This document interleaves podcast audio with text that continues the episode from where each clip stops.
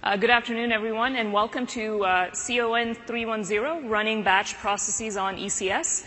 My name is Asha Chakrabarty, and I'm a solutions architect with AWS. And joining me today uh, to present will be Will White, who's an engineering lead from Mapbox. So what are we going to talk about today? We're going to talk a little bit about some of the characteristics and challenges of running batch processes uh, understanding how ES, uh, why Amazon ES, ECS is compelling for running your batch workload. We'll walk through some recommended design patterns as well as best practices. And Will's going to come up on stage and talk about how they're using, how Mapbox is using ECS to run their batch architectures. So what are some of the uh, challenges of running batch workloads today? So typically, uh, batch workloads tend to be very resource intensive and place heavy demands on both uh, your system and application architectures. Uh, they also typically need to be completed within a certain period of time. And if you're using, uh, you know, the same infrastructure to run multiple batch jobs, one batch job could adversely affect the other uh, if, if it needs more resources, causing uh, bad performance for the other job. You have to be able to scale your infrastructure resources uh, for your batch workload that would probably keep it increasing in size due to data, due to the increase in data size as well. Uh, and you want to be able to, your entire infrastructure that's running your batch architecture, you want to be able to utilize each machine to its full capacity and at the same time make it cost effective. So what, what is it that batch workloads actually need? Firstly, reliability. If a job fails, it should be that process should automatically be restarted. Uh, easy development and easy deployment. Uh, it's, it's very difficult for a development team to actually try and, and develop and, and, test a batch job on their local machine. So providing uh, an environment for them to actually develop uh, your batch system uh, is, is, is, key. Uh, also being able to make sure that you can minimize setup of that environment and boilerplate code and allow for easier deployment uh, makes it easier to, makes the development cycle of your batch architecture much easier. Higher efficiency. So being able to utilize, being able to realize maximum utilization of your uh, infrastructure resources running your batch job and, and, nobody likes to be called at 3 a.m. in the morning um, due to a failure. So um, keeping a, a, automated workflow as much as possible so that you can minimize uh, your operations profile. And above all, how do you make sure that you can ensure that, you know, since you're running your batch job only for a certain period of time, you want it to be cost effective and not have to pay for uh, infrastructure that you're not uh, using most of the day. So what makes ECS compelling for running a batch processing workload? Well, firstly, ECS actually uh, exposes a state management system via API calls.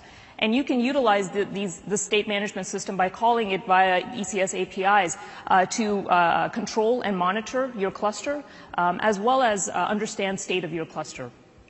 Um, this, this, particular state management system allows uh, optimal placement from one container to tens and thousands of containers. And it also eliminates the need for you to run, uh, procure, install, uh, and manage your own cluster management software. Uh, ECS APIs provide performance at scale. So uh, uh, I believe a few months ago we actually ran a test where we were regularly, continuously calling both list and describe ECS APIs uh, in a period, continuously in a period of 72 hours against a cluster of varying size. Um, and I believe at peak we went above 1,000 instances, and you can see um, both the green and red lines represent P99 and P50 latencies, and ECS uh, basically provided a near flat response. Uh, so ECS will scale uh, irrespective of your cluster size. Uh, flexible container placement. ECS has two inbuilt schedulers, one for running short-lived processes and one for running longer uh, applications. Um, and ECS in, utilizes both of these schedulers to optimally place containers uh, on your ECS cluster. Um, since the uh, state management system is actually uh, provided or exposed to you via ECS APIs, you can actually utilize those APIs to build your custom scheduler as well if you have specific requirements for scheduling. ECS again is designed and integrated uh, to work with many other AWS services. So you can uh, launch your ECS cluster that would run all of your containers within a VPC, taking advantage of the VPC's uh, network and security isolation features. Uh, you can utilize Elast- EBS, Elastic Block Store, for persistent storage. Uh, all traffic can be routed to your ECS cluster via a, an an elastic load balancer, and uh, ECS integrates with IAM and uh, CloudTrail for audit management uh, and access capabilities, respectively. Um, and so just like I mentioned, uh, when you run your EC2 instances in a VPC, you can utilize uh, security groups as well to control the traffic um, and, access to your ECS cluster. Uh, and you can also use IAM access policies to make sure that you know who has access to your ECS cluster and what they can do with that cluster and your other ECS resources. So a few key fundamental components of ECS are tasks, containers, uh, clusters, and container instances. So let's talk a little bit about what each of these mean. Firstly, tasks are essentially a grouping of related containers. And you can essentially run as many tasks on one instance uh, as, as will fit. So that, kind of, that dictates, what dictates how many tasks can run on an instance is the instance type that you choose. Uh, and a task essentially is an instantiation of something known as a task definition. But if we take a look at this example here, uh, we have uh, four separate containers that are part of the same task definition, um, an Nginx uh, web server that's fronting a Rails application, uh, which is supported by a MySQL backend and a log collector that collects log files from the Rails application. So when you instantiate uh, um, a task definition, you're, you're basically running a task on an ECS cluster. So what does a task definition look like? A task definition is a grouping of containers that you want running together. And you specify all these containers uh, in one file. So if you can see, a task definition has a few separate uh, uh, uh, sections to it, a family, a version, um, and you can utilize this to actually maintain task definition files, similarly to how you would maintain your source code uh, via a version number, a, a, a particular name for your task definition. And essentially, a task definition, you can utilize it to model your application. So if you, if you take a look at this particular uh, format, you see that there's a container definition within the task definition. So when you specify uh, uh, all the containers that you want running together in your task definition, you need to specify uh, exactly what those containers are and from which image should they be launched. So you specify the name of the, the container, the image, and any runtime variables that the task needs to be aware that the task needs to be aware of when launching your container. So as an example of how this would look, uh, in this in this case, container, the container definition tells you that the name of the container is a web server.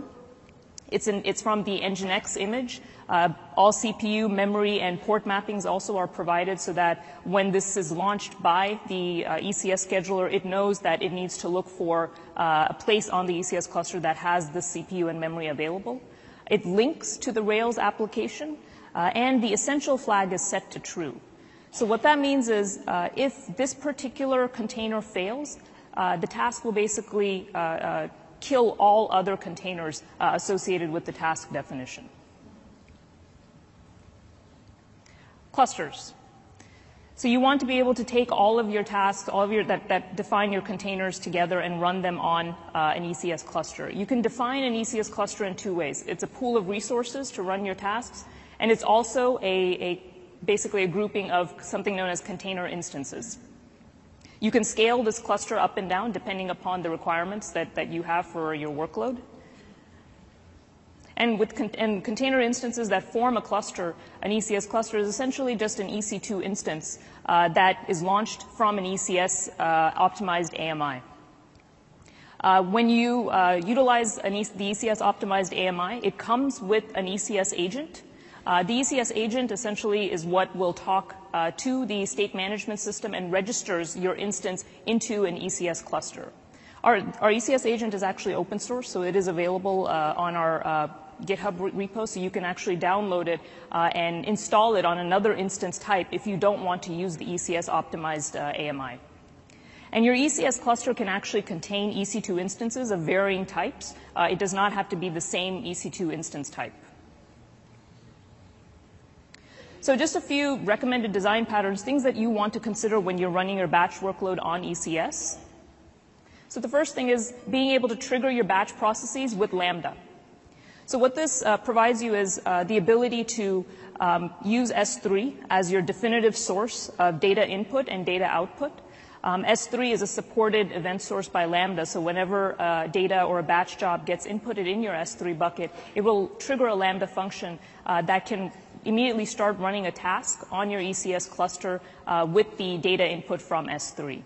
And recently, Lambda actually released environment variables. So you can utilize those environment variables to tell Lambda that when this data gets inputted into S3, I want you to take this data and run it on this particular ECS cluster with uh, using this particular task definition. Uh, the next design pattern is creating a fleet of workers with ECS and SQS.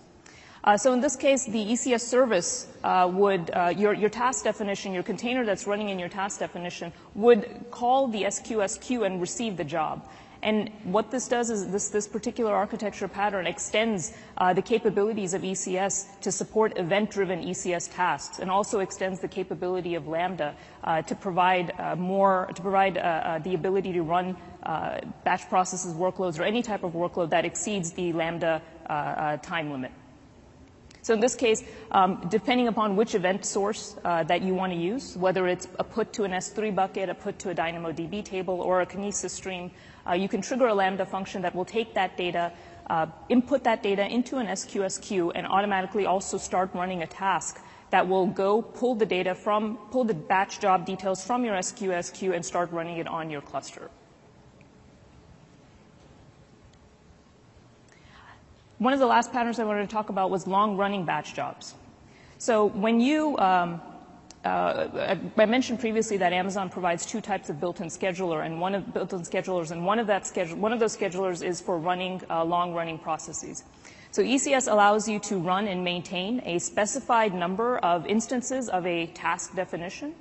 Uh, and you, when you do that, when you specify that, you're essentially creating something known as an ECS service. So if any of those tasks should actually fail or stop, the service scheduler will automatically know that I need to maintain this many number of this of this task and it, this task definition, and it will automatically uh, start one more task uh, to make sure that it is keeping the number the number of desired tasks running at all times. And in this case, you want to be able to utilize uh, spot instances since you're dealing with long-running uh, uh, processes. Um, if it's if if you know that you know there's there's not a, a set time restriction. Uh, you can utilize spot instances or spot fleet uh, to make sure that you can keep your costs down. Uh, spot block also is, is useful for if you know the defined duration of what your workload is. Spot block provides a way for you to reserve spot instances for a certain period of time. In order for monitoring a, a cluster, an ECS cluster, and the ECS tasks running on that cluster for long-running processes, uh, ECS recently released uh, something known as ECS Event Stream for CloudWatch events, and this will send you near real-time notifications of, uh, of the current state of your ECS cluster as well as the current state of all the tasks running on your cluster. So just a few best practices to keep in mind. Um, store any type of persisted data and state, uh, you know, in S3 or some other persisted storage. Um, try to minimize dependencies between task definitions. Try to keep as many dependencies as possible within the same task definition, so you're linking all of that together. Uh, use spot instances and spot fleets to optimize cost. And then continuously monitor the state of your cluster using ECS APIs since you have access to that. Uh, utilize a shared pool of resources. There's, there's a lot of debate around, you know, how many clusters should I run? You know, should I run one cluster per app? Um, that's that that it, again, it's it's more or less a design decision that you make. But the more you're able to utilize, you know, uh, your infrastructure as much as possible by sharing pools of resources, um, the better uh, utilization and cost profile you will be able to realize. And of course, take advantage of all of the services that ECS integrates with. Um, auto-scaling, you can create an auto-scaling ECS cluster so that it will scale automatically based on CloudWatch metrics. Um, launch your ECS cluster inside of a VPC uh, control access to your cluster utilizing IAM, and then utilize scheduled reserved instances if you know that you, you need this much, you know the capacity of uh, what your workload requires.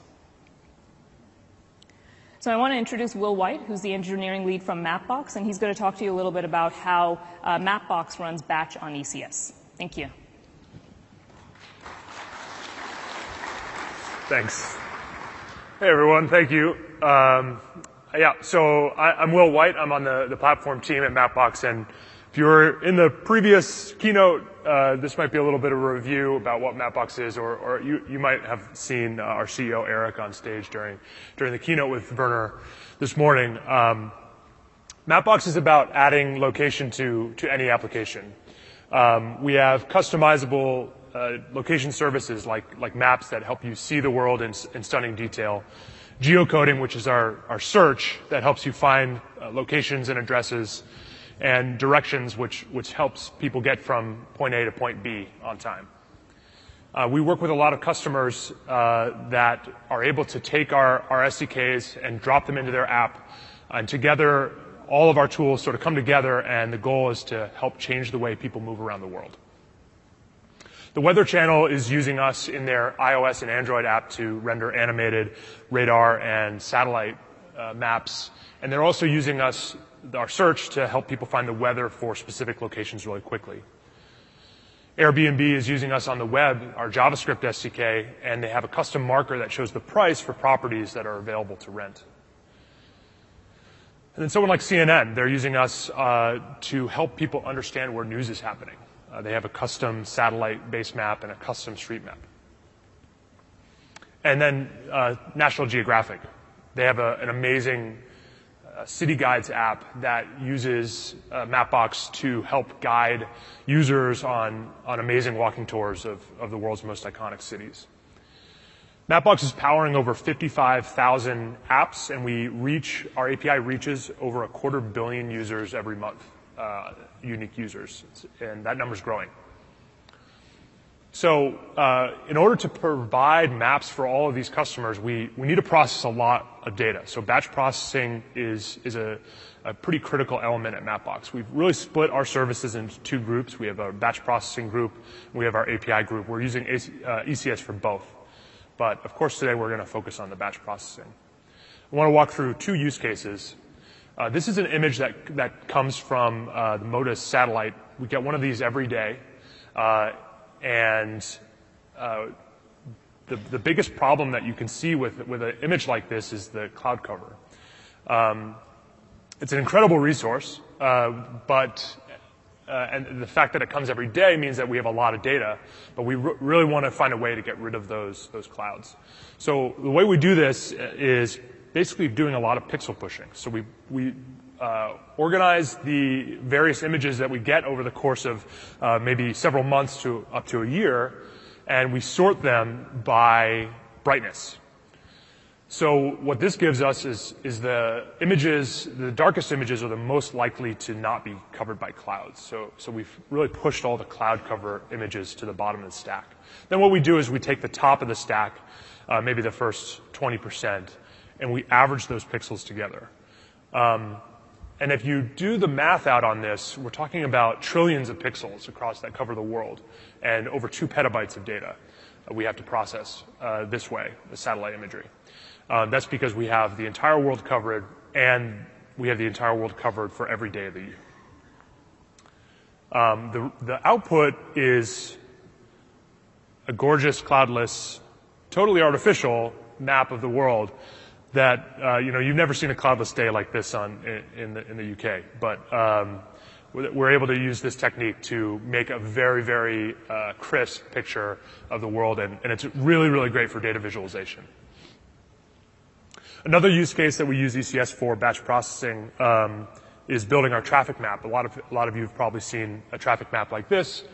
Um, I, I Oh, don't know if, if you've ever wondered how it works. Well, the way it works at Mapbox is we collect uh, billions of, of, individual points from our uh, users of our SDK, and we anonymize those, aggregate them, clean them up, and snap them to the road network. So it starts to look like this. Um, so instead of those individual points, we now have, uh, through, through a lot of processing, we've been able to, been able to snap them to the, to the road network. There's another example this data is covering entire cities. Here's, uh, here's where I'm based, Washington, D.C. Um, we, we cover many cities and entire continents with this data. Um, so it's, it's a huge amount of data. In fact, it's, it's 3 billion points every day, and that, that equates to about 100 million miles of, of worth of coverage that we're getting every day and processing into in, into things like our traffic map. We also have other use cases for it, like detecting one-ways or turn restrictions, uh, discovering entirely new parts of the road network when, things change, or change in traffic patterns. Um, it's, incredibly useful data that helps, helps us make a better map for our customers and really improves the, the quality of uh, the transportation, helps people get around. So in both of these use cases, we, we noticed that when, as we went to build them, we noticed that we were seeing similar aspects of the patterns that we were falling to, to execute. And uh, obviously, you're going to have EC2 instances. Um, you're going to want to be able to scale that up, scale that down um, very quickly. Uh, we, we're always using an SQS queue. Um, so to, queue up our work, because we have data coming in, we want to create SQS messages for that, and then execute uh, the, uh, execute on those messages. And one of the biggest things that, that I think we overlooked at first, and, and I encourage you to pay close attention to, is error handling and reporting. Basically, what are your failure states, and how do you want to handle them? Um, so, so that was one of the, the most important things for us to figure out. And those three points really encouraged us to, to build a sort of abstract some of the complexities around this and build a tool that we call WatchBot. So today I want to introduce WatchBot. Um, this is an open source tool that we're releasing to everybody. It's at um, github.com slash uh, mapbox slash ECS watch dash WatchBot. Um, WatchBot is a library to, to help you run highly scalable AWS services um, that perform data processing. Um, and here it says in response to external events. What that means is any message that you can put into an SQS queue, you can uh, run WatchBot on. So the way this works is you basically provide a container, you provide, it, it provides an SQS queue, you provide a container, a cluster, and that container contains, uh, describes what work you actually want to execute, and it will take care of the rest. So yeah, again, open source. I highly encourage everyone to check it out. Um, GitHub.com slash mapbox slash ECS dash watchbot. Here's the basic architecture. Uh, again, you know, you have your SQS queue that's provided by WatchBot. Uh, you have an ECS cluster that you uh, also provide, and I can show an example of how to provide that in a second. And then ECS provides a, sorry, WatchBot provides a WatchBot container, a watcher container that, that pulls the SQS queue and then runs the individual tasks for you for each message that it gets. Um, one thing that we're doing is, is uh, very often our, our, ECS cluster is, a, is a, a spot fleet, and it's a spot fleet of diversified instance types. And that diversification helps us avoid interruptions in the spot, spot market. So spot, you can bid on unused capacity in the, on the EC2 market uh, and get EC2s at a fraction of the normal price. But in order to use it at scale, you really need to diversify because if the, if the spot market uh, demand goes way up on a particular instance type, uh, you want to be able to move your application, distribute your application across the remaining available, uh, the remaining available instance types. And that's really important. So the combination of Spot Fleet and ECS is, is, is kind of uh, magnificent. So the cool thing about a WatchBot task is you can do anything you want. Anything that runs in Docker, anything that runs inside a container, you can run in, in WatchBot. Uh, you can use any language. Uh, it uses environment variables as its input. I'll, I'll go into exactly which ones are important in a second. And it uses standard bash exit codes as, uh, as a success or failure indicator um, you can control basically the, the retry pattern, success or failure using exit codes. It's very intuitive. Uh, and it makes it very easy, a very easy interface. You can do any I/O you want, um, including using S3. That's the, that's the number one thing that we use. Source data on S3, pull it down on S3, do some processing, and then put the outputs back on S3, or in some cases DynamoDB as well. Looking at the environment variables, um, there's a subject, which is the subject of uh, the SQS message, and then the message itself. And that's, that's probably the most important thing to, to be aware of is the message. There are a few other things here that are very useful. Sent timestamp, so you can react. You, can say, oh, this message was created you know, 12 days ago. Uh, you can take some sort of action uh, based on how old the original timestamp is. Approximate um, receive count is another, another really useful one for some more advanced uh, control on how jobs are processed. But the most important one is, is a message. Um, the message can be any format you want, and uh, as long as your task is ready to uh, parse it. And JSON is, for us, JSON is the most popular one. In the demo I'm going to give later, uh, we just use standard text, just straight, straight up text. But JSON is a, really nice way. You can sort of make a structured document. You can have properties that refer to files on S3 or documents in DynamoDB, inputs and outputs. So JSON, as long as your task is, is ready to do a, par, a JSON parse, then uh, JSON is a really good choice for a message format.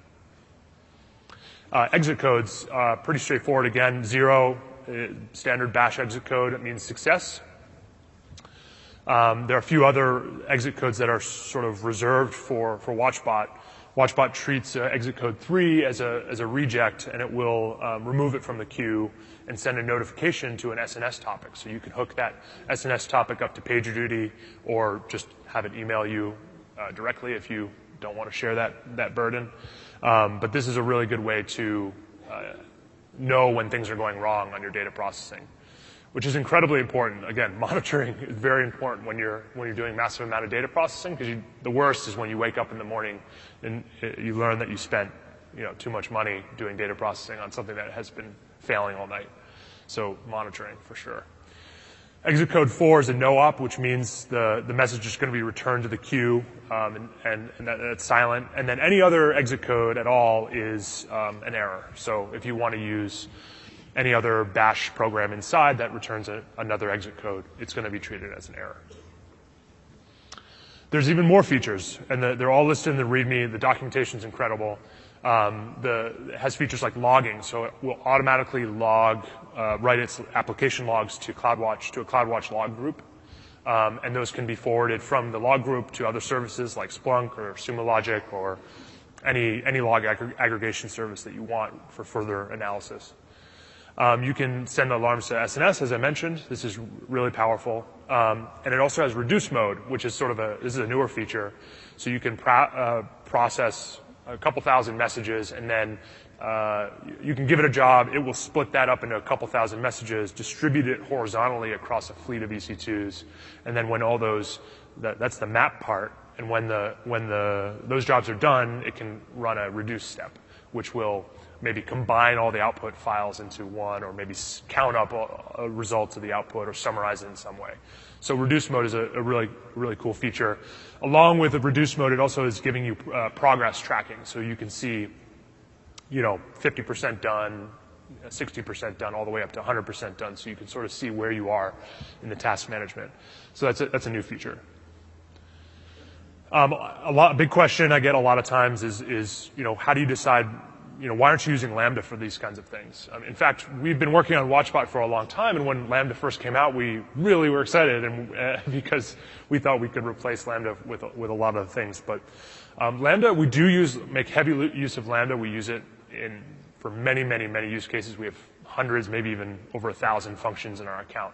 So we definitely use it wherever possible. But it does have some limitations that that we that, that make it tough to use in every situation. Um, Lambda, um, WatchBot gives us full control over the um, execution environment. So if you need to do something weird like change something at the OS level, override the C standard library, we do this. And you can do this in WatchBot.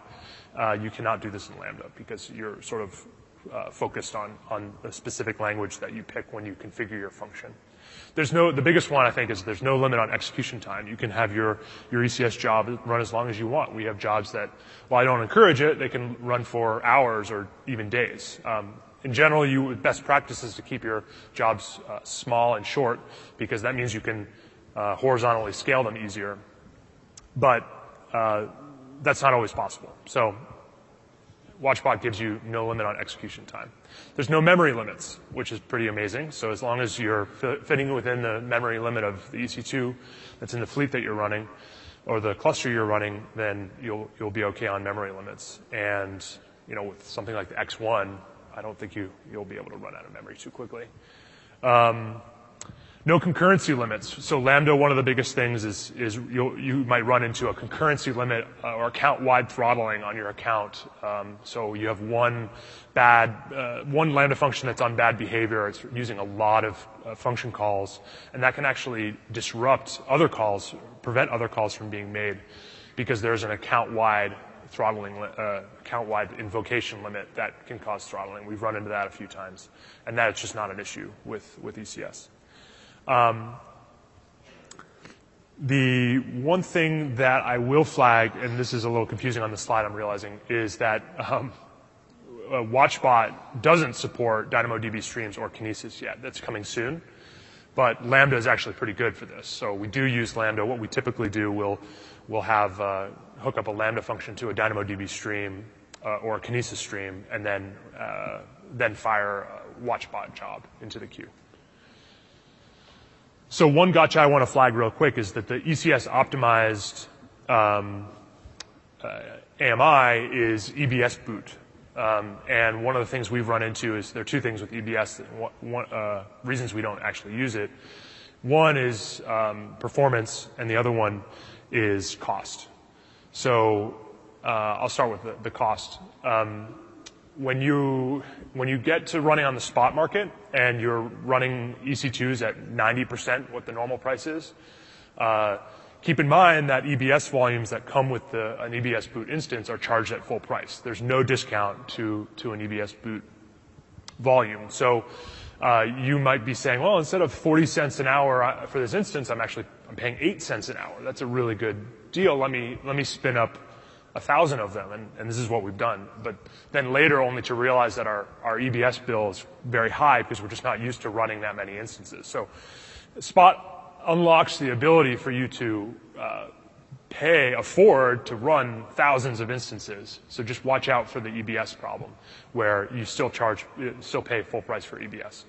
And then the other thing we found is that it's, just for, the kind of data processing that we do, even with a lot of the uh, amazing performance improvements that have been made over the last few, years with EBS, um, we just can't get it to the performance uh, to, get to the performance that we want uh, versus Instance Store, which is just there. It's just available. It comes with the instance for free. It, it's uh, you get it with the price you pay on the spot market, and the results are pretty pretty astonishing. So what we've done, just a heads up, that the EBS the ECS optimized AMIs are EBS boot only, and we've rolled our own AMI that is Instance Store. Um, so I want to do a quick demo. This is another open source tool. Well, it's our sort of our open source implementation. It's called ECS Telephone, uh, which is sort of a, a, little bit of a toy implementation for um, using ECS. Um, also, also a public repo. In the process here, you're going to get to see a little bit about how, some of the tooling that we've built at Mapbox around using ECS and also just using uh, AWS. I'm going to make this bigger. Okay. So the first thing I'm going to do is log into my AWS account. So we do everything through a tool called uh, MBX for Mapbox. It's our Mapbox CLI. So all the, uh, the engineers at Mapbox are generally set up on this in the first couple days that they, they work at Mapbox. Um, and the way I log in is I have Authenticator on my phone. So I'm using um, two-factor authentication to log into my account. This is everybody does two-factor authentication to get credentials. So this code for the next 60 seconds, it's going to work. then to log into the console, I just run mbx login. It's going to spit out a, a URL I can click on, and now I'm in, uh, I'm in, I'm in my console. So uh, I'm in a Git repo here. This is the ECS telephone repo, and I can see what files are in here. Um, there's a Docker file. There's an index.js. There's uh, package.json because this is a Node.js project, project. We can look at the code really quick. Um, so this is a very, very simple example, a very simple script that basically takes the message. You can see um, the messages coming in here on this line through uh, process.env, so it's an environment variable. Uh, and then that message is we're picking a random word from the message. So I'm going to send a, a sentence uh, to this to this task, and it's going to pick a random word from that sentence and replace it with another random word. It's sort of a silly project, but uh, it's a good demo. Um, so we're using the random words module from npm to to accomplish that. Then what we do with the sentence is we just feed it back into itself. So it's, that's why it's called telephone. It's like playing a game of telephone uh, with itself. So it's just going to per- perpetually um, feed more messages into itself. So in order to see what, I'm going to create a new stack. We, we create all stacks, um, all of our resources at, Mapbox we create with CloudFormation. And we have a tool uh, that we wrote to make this a little easier. Um, I'm going to create a new one called reinvent. So we sort of, uh, actually I'm going to list the ones we have now.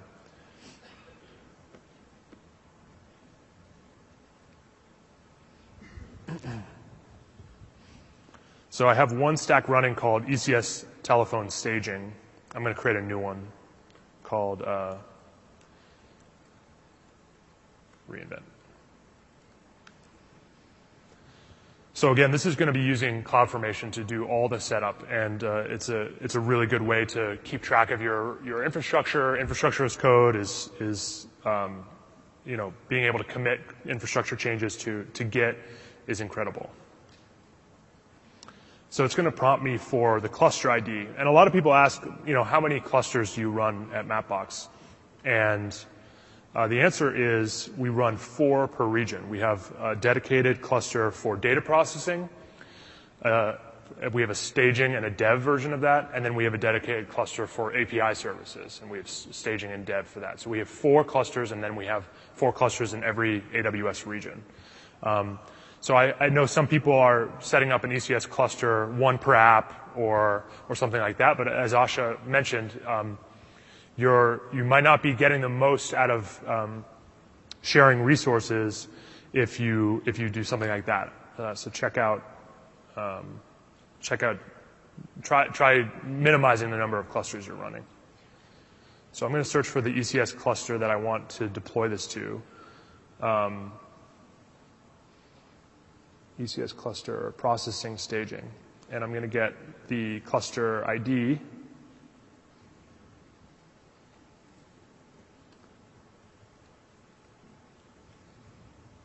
So just copy this as from the output of the CloudFormation stack and, and paste it in here. I'm ready to create the stack. I'm going to create the stack. So now going back to the console, let me make this bigger.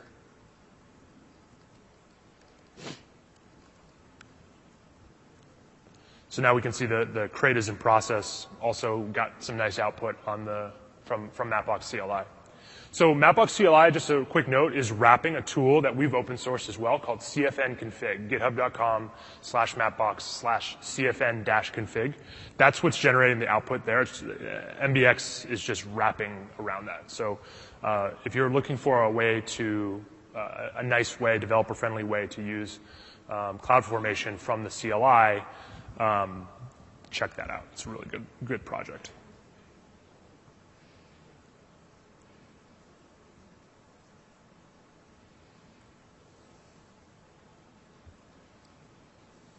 So we can see we're creating a, a, a topic. Uh, this is an SNS topic.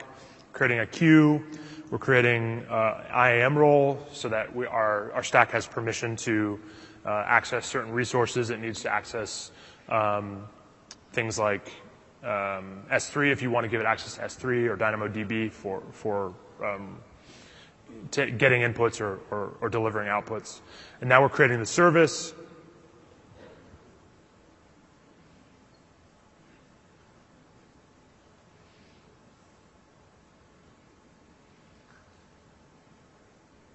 Okay, and this is taking a little long. So I'm going to use the staging stack as a, as a, as a demo now.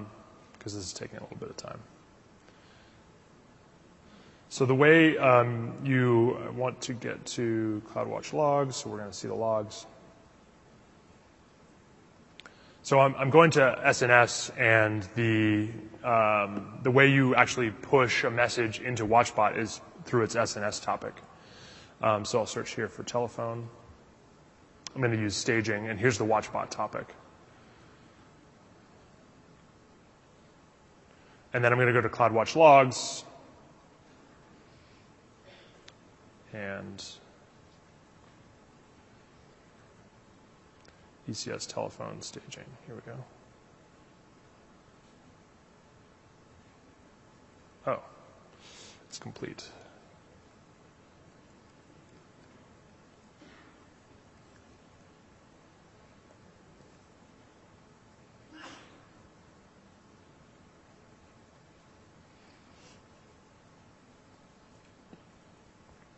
So I'm going to publish a message to the topic.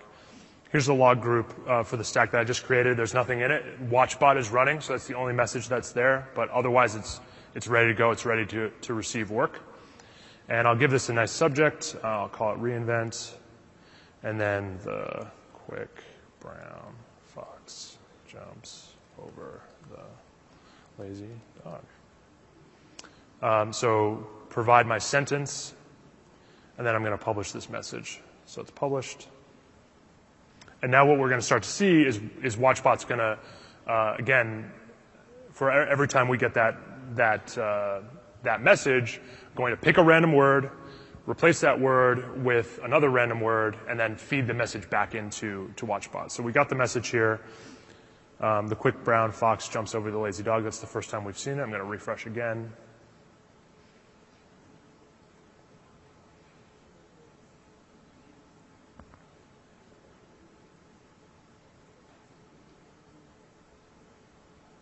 Okay, not getting any other messages.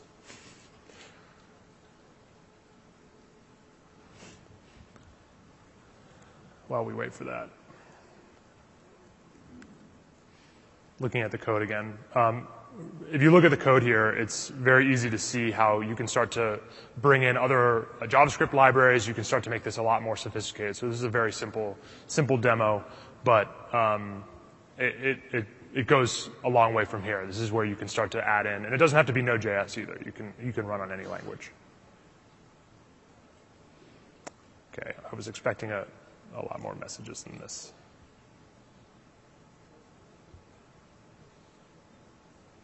Let me check the other one.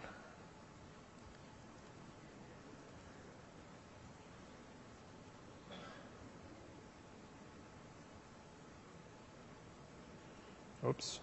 This one broke.